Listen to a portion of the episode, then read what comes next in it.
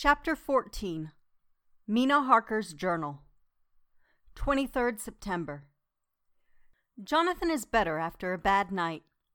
I am so glad that he has plenty of work to do, for that keeps his mind off of the terrible things. I am rejoiced that he is not now weighed down with the responsibility of his new position. I knew he would be true to himself, and now how proud I am to see my Jonathan rising to the height of his advancement and keeping pace in all ways with the duties that come upon him. He will be away all day till late, for he said he could not lunch at home.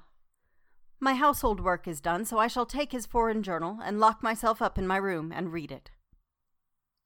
24th September. I hadn't the heart to write last night. That terrible record of Jonathan's upset me so. Poor dear! How he must have suffered, whether it be true or only imagination. I wonder if there is any truth in it at all. Did he get his brain fever and then write all those terrible things? Or had he some cause for it all? I suppose I shall never know, for I dare not open the subject to him. And yet that man we saw yesterday. He seemed quite certain of him, poor fellow. I suppose it was the funeral upset him and sent his mind back on some train of thought. He believes it all himself. I remember how on our wedding day he said, Unless some solemn duty come upon me to go back to the bitter hours, asleep or awake, mad or sane. There seems to be through it all some thread of continuity. That fearful Count was coming to London. If it should be, and he came to London with its teeming millions, there may be solemn duty, and if it come, we must not shrink from it. I shall be prepared. I shall get my typewriter this very hour and begin transcribing. Then we shall be ready for other eyes if required. And if it be wanted, then perhaps, if I am ready, poor Jonathan may not be upset, for I can speak for him and never let him be troubled or worried with it at all.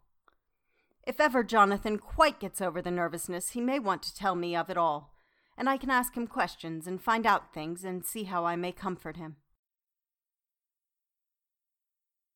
Letter Van Helsing to Mrs. Harker, 24th September. Confidence. Dear Madam, I pray you to pardon my writing, in that I am so far friend as that I sent to you sad news of Miss Lucy Westenra's death. By the kindness of Lord Godalming, I am empowered to read her letters and papers, for I am deeply concerned about certain matters vitally important.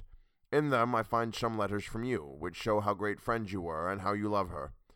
O Madam Mina, by that love I implore you, help me.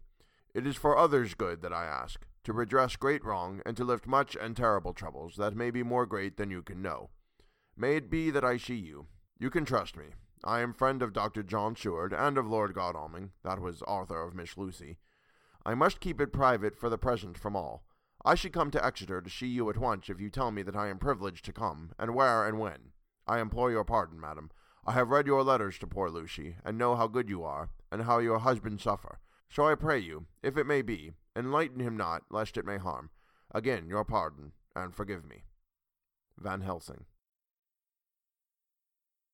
Telegram Mrs. Harker to Van Helsing. 25th September.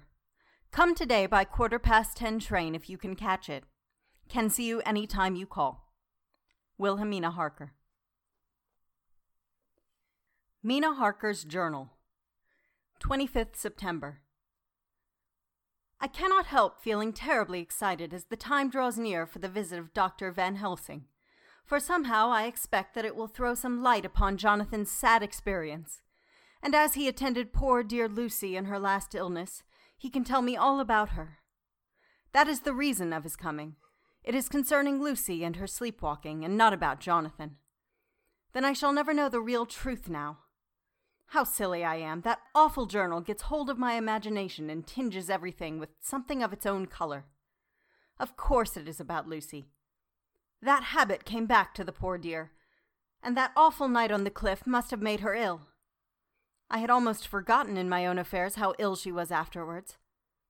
She must have told him of her sleepwalking adventure on the cliff, and that I knew all about it, and now he wants me to tell him what I know so that he may understand. I hope I did right in not saying anything of it to Miss Westenra. I should never forgive myself if any act of mine, were it even a negative one, brought harm on poor dear Lucy. I hope, too, Dr. Van Helsing will not blame me. I have had so much trouble and anxiety of late that I feel I cannot bear more just at present. I suppose a cry does us all good at times, clears the air as other rain does. Perhaps it was reading the journal yesterday that upset me, and then Jonathan went away this morning to stay away from me a whole day and night, the first time we've been parted since our marriage. I do hope the dear fellow will take care of himself, and that nothing will occur to upset him. It is two o'clock, and the doctor will be here soon now. I shall say nothing of Jonathan's journal unless he asks me. I am so glad I have typewritten out my own journal, so that in case he asks about Lucy, I can hand it to him. It will save much questioning. Later. He has come and gone. Oh, what a strange meeting, and how it all makes my head whirl round. I feel like one in a dream. Can it be all possible, or even a part of it? If I had not read Jonathan's journal first, I should never have accepted even a possibility. Poor, poor dear Jonathan. How he must have suffered. Please the good God, all this may not upset him again. I shall try to save him from it. But it may be even a consolation and a help to him, terrible though it be and awful in its consequences, to know for certain that his eyes and ears and brain did not deceive him, and that it is all true. It may be that it is the doubt which haunts him, that when the doubt is removed, no matter which, waking or dreaming, may prove the truth, he will be more satisfied and better able to bear the shock.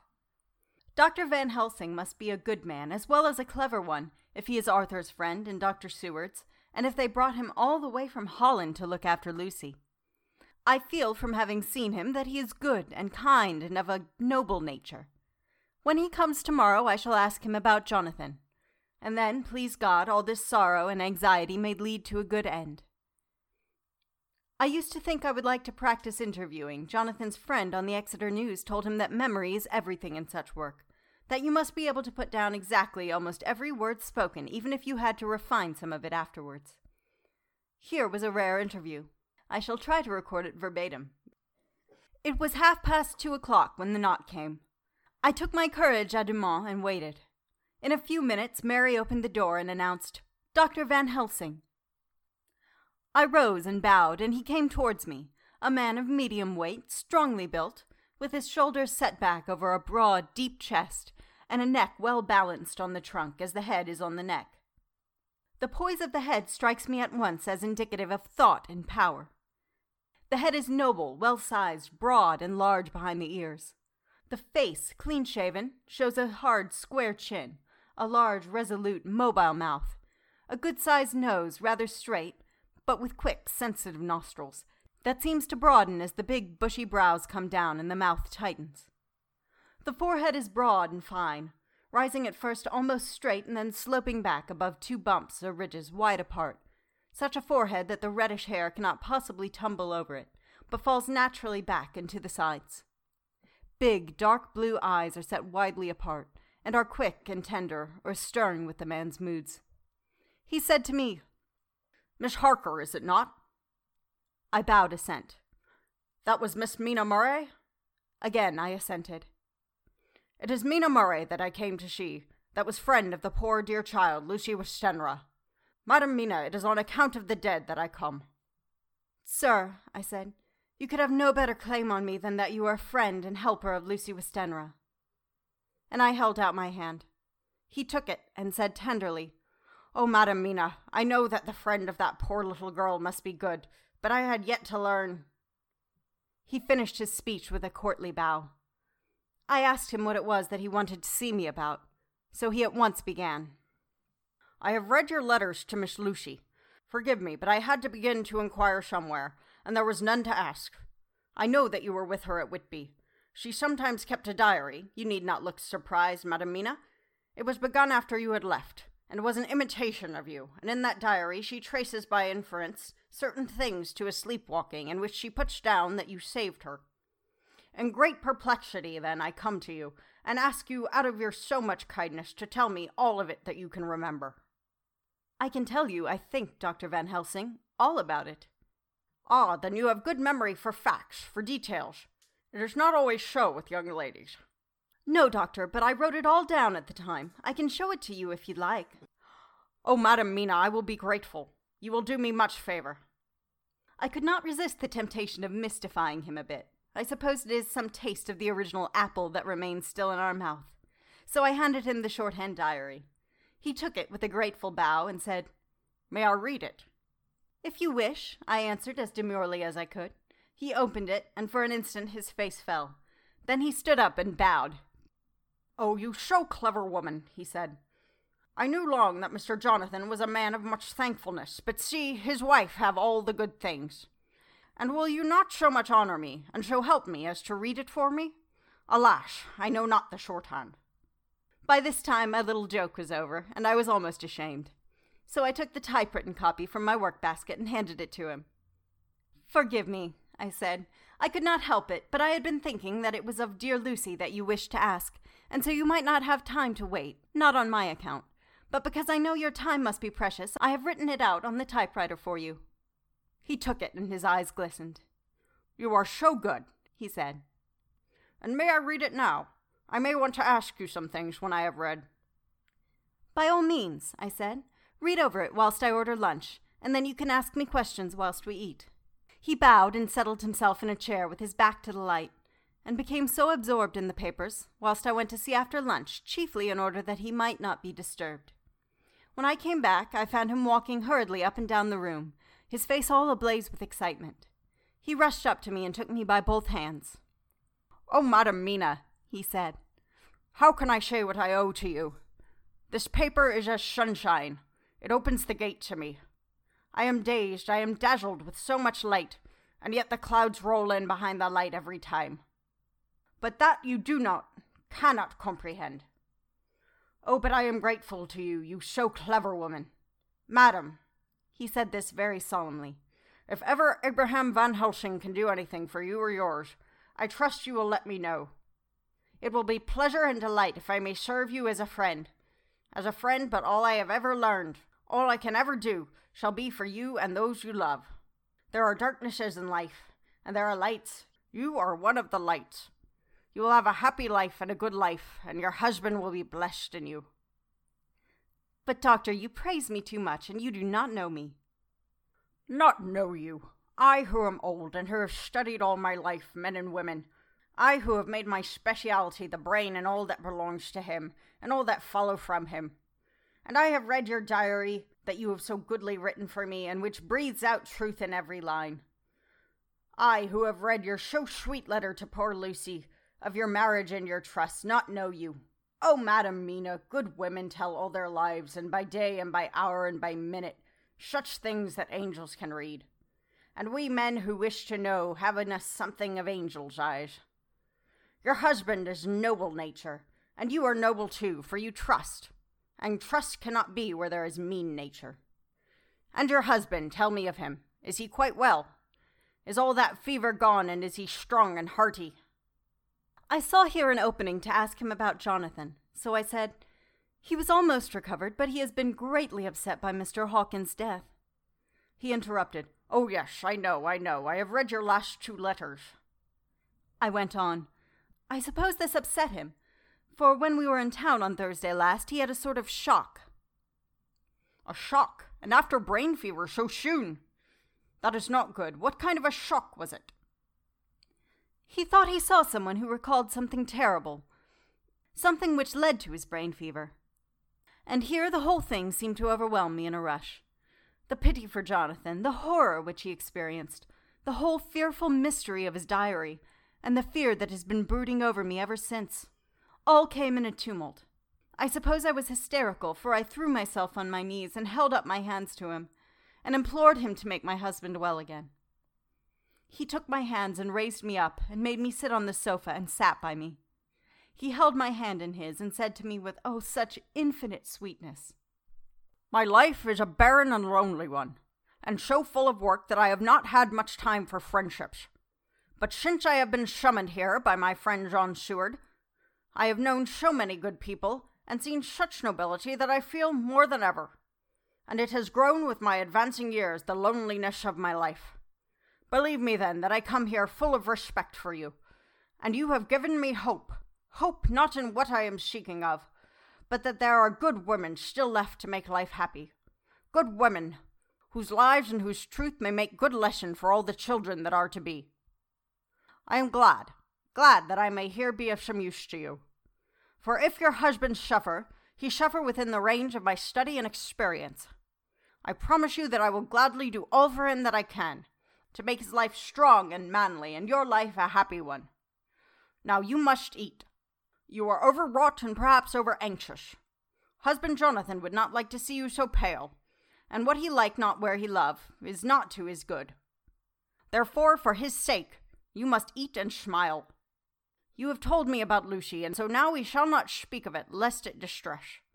I shall stay in Exeter tonight, for I want to think much over what you have told me. And when I have thought, I will ask you questions, if I may. And then, too, you will tell me of husband Jonathan's trouble, so far as you can. But not yet. You must eat now. Afterwards, you shall tell me all. After lunch, when we went back to the drawing room, he said to me, And now tell me all about him. When it came to speaking to this great learned man, I began to fear that he would think me a weak fool, and Jonathan a madman. The journal is all so strange, and I hesitated to go on.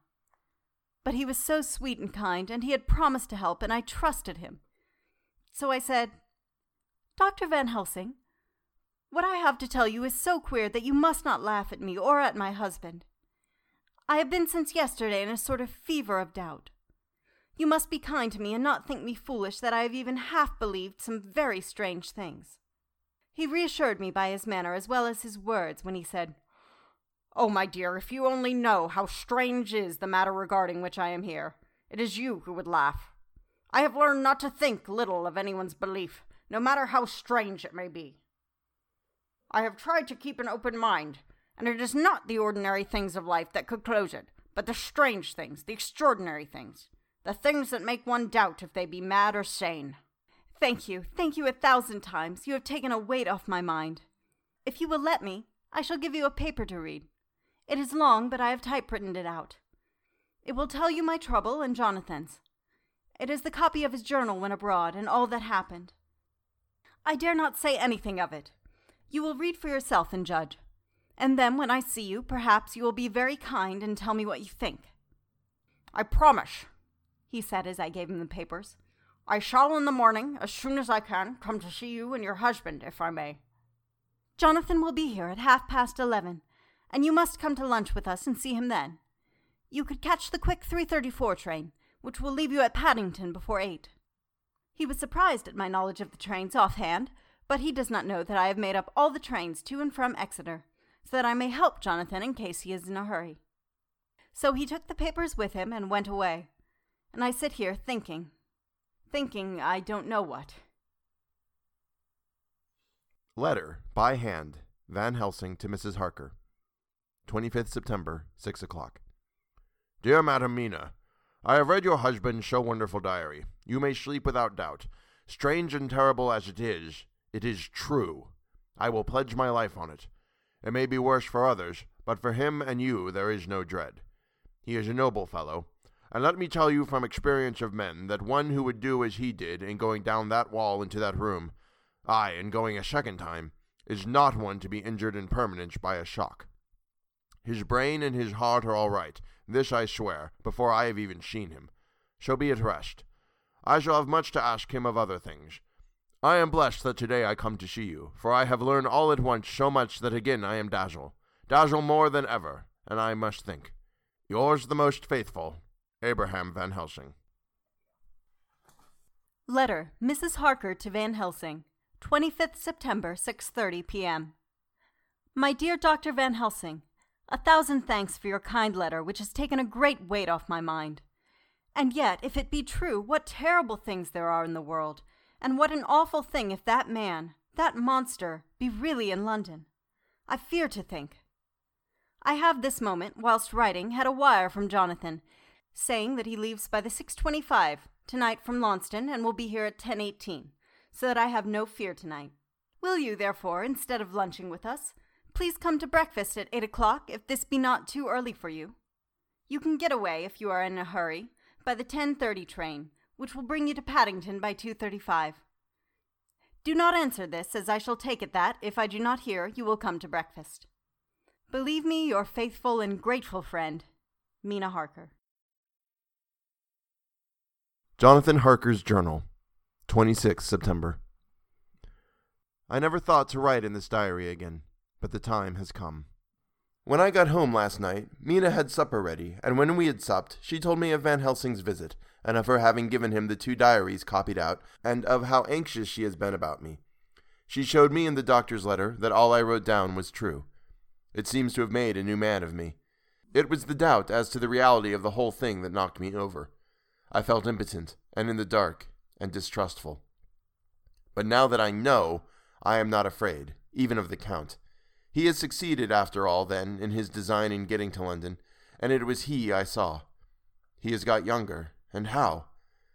Van Helsing is the man to unmask him and hunt him out, if he is anything like what Mina says. We sat late and talked it all over.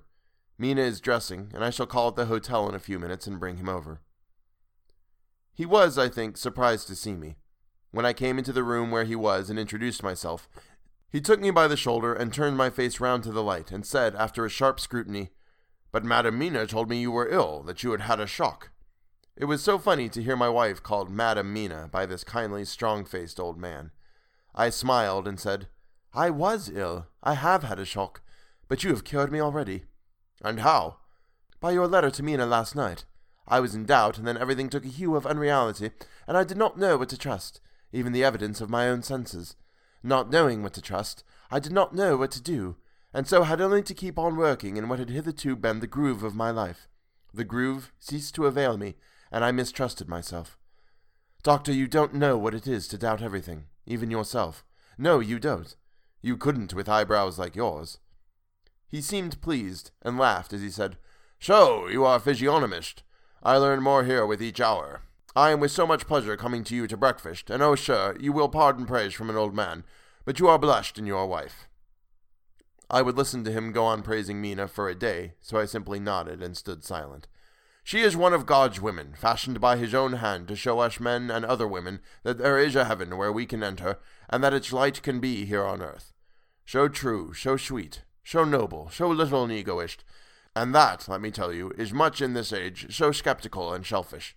And you, sir, I have read all the letters to poor Miss Lucy, and some of them speak of you, so I know you since some days from the knowing of others. But I have seen your true self since last night. You will give me your hand, will you not, and let us be friends for all our lives. We shook hands, and he was so earnest and so kind that it made me quite choky. And now, he said, may I ask you for some more help? I have a great task to do, and at the beginning it is to know. You can help me here. Can you tell me what went before your going to Transylvania? Later on I may ask more help, and of a different kind, but at first this will do. Look here, sir, I said. Does what you have to do concern the Count? It does, he said solemnly. Then I am with you heart and soul.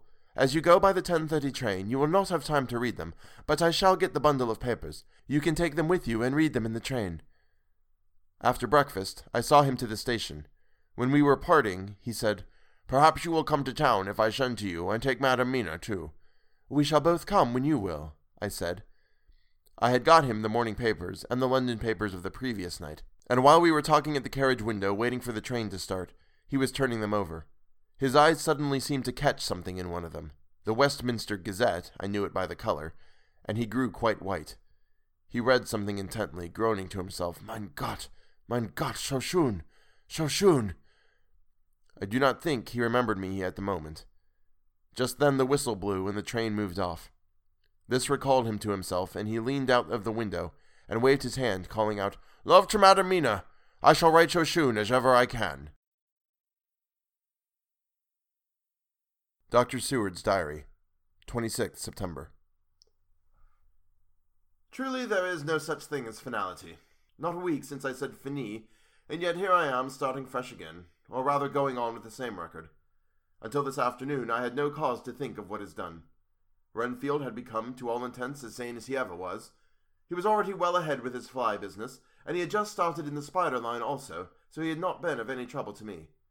I had a letter from Arthur written on Sunday, and from it I gather that he is bearing up wonderfully well. Quincey Morris is with him, and that is much of a help, for he himself is a bubbling well of good spirits. Quincey wrote me a line too, and from him I hear that Arthur is beginning to recover something of his old buoyancy, So as to them, all my mind is at rest.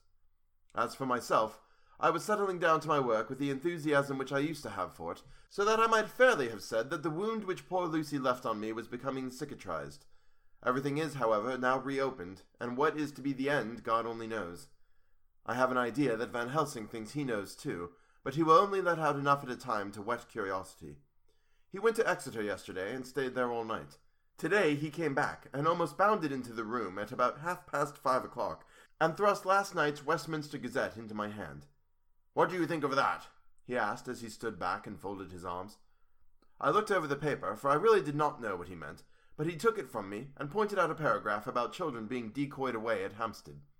It did not convey much to me until I reached a passage where it described small punctured wounds on their throats.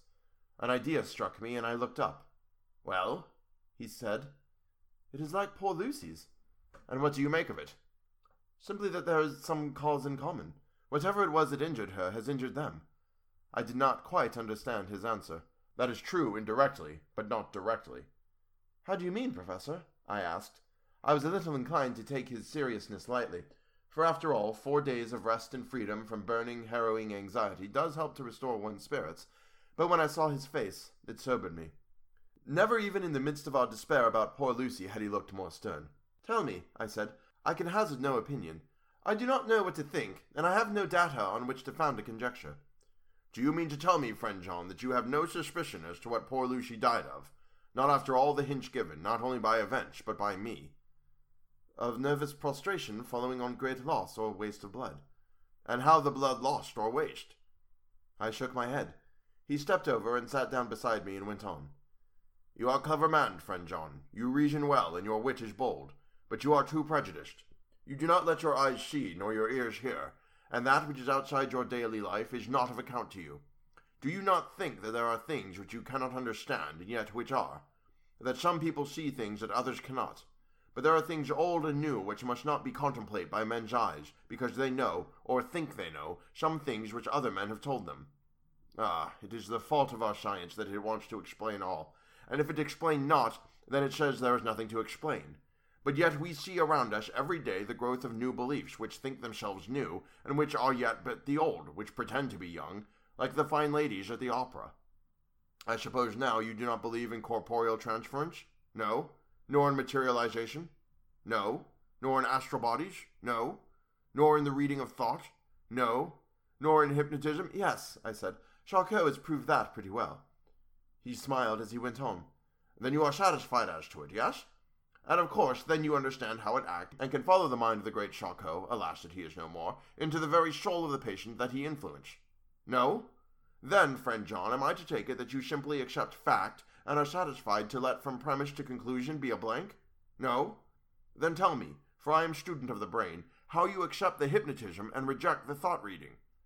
Let me tell you, my friend, that there are things done today in electrical science which would have been deemed unholy by the very men who discovered electricity, who would themselves not so long before have been burned as wizards.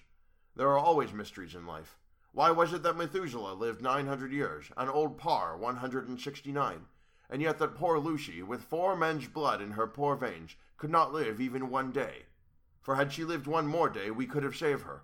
Do you know all the mystery of life and death? Do you know the altogether of comparative anatomy, and can say wherefore the qualities of brutes are in some men and not in others? Can you tell me why, when other spiders die small and soon, that one great spider lived for centuries in the tower of the old Spanish church, and grew and grew till, on descending, he could drink the oil of all the church lamps? Can you tell me why, in the pampas, ay, and elsewhere, there are bats that come at night and open the veins of cattle and horses and suck dry their veins? How in some islands of the western seas there are bats which hang on the trees all day, and those who have seen describe as like giant nuts or pods, and that when the sailors sleep on the deck because that it is hot, flit down on them, and then, and then in the morning are found dead men, white as even Miss Lucy was? Good God, Professor! I started, standing up. Do you mean to tell me that Lucy was bitten by such a bat, and that such a thing is here in London in the nineteenth century? He waved his hand for silence and went on. Can you tell me why the tortoise lives more long than the generations of men? Why the elephant goes on and on till he has seen dynasties, and why the parrot never die only of bite of cat or dog or other complaint? Can you tell me all why men believe in all ages and places that there are some few who live on always if they be permit, that there are men and women who cannot die? We all know, because science has vouched for the fact, that there have been toads shut up in rocks for thousands of years, shut in one so small hole that only hold him since the youth of the world. Can you tell me how the Indian fakir can make himself to die and have been buried, and his grave sealed, and corn showed on it, and the corn reaped and be cut, and shown and reaped and cut again, and then men come and take away the unbroken seal, and that there lie the Indian fakir, not dead, but that rise up and walks amongst them as before? Here I interrupted him. I was getting bewildered. He so crowded on my mind his list of nature's eccentricities and possible impossibilities that my imagination was getting fired. I had a dim idea that he was teaching me some lesson, as long ago he used to do in his study at Amsterdam, but he used then to tell me the thing, so that I could have the object of thought in mind all the time. But now I was without this help, yet I wanted to follow him, so I said, Professor, let me be your pet student again. Tell me the thesis so that I may apply your knowledge as you go on. At present, I am going in my mind from point to point as a madman, and not a sane one, follows an idea. I feel like a novice lumbering through a bog in a mist, jumping from one tussock to another in the mere blind effort to move on without knowing where I am going. That is good image, he said. Well, I shall tell you. My thesis is this. I want you to believe. To believe what? To believe in things that you cannot. Let me illustrate. I heard once of an American who so defined faith that faculty which enables us to believe things which we know to be untrue. For one, I follow that man. He meant that we shall have an open mind, and not let a little bit of truth check the rush of a big truth, like a small rock does a railway truck. We get the small truth first. Good. We keep him and we value him, but all the same we must not let him think himself all the truth in the universe. Then you want me not to let some previous conviction injure the receptivity of my mind with regard to some strange matter. Do I read your lesson aright? Ah, you are my favorite pupil still. It is worth to teach you. Now that you are willing to understand, you have taken the first step to understand. You think then that those so small holes in the children's throats were made by the same that made the hole in Miss Lucy? I suppose so. He stood up and said solemnly, Then you are wrong. Oh, would it were so, but alas, no. It is worse. Far, far worse. In God's name, Professor Van Helsing, what do you mean? I cried. He threw himself with a despairing gesture into a chair and placed his elbows on the table, covering his face with his hands as he spoke. They were made by Miss Lucy.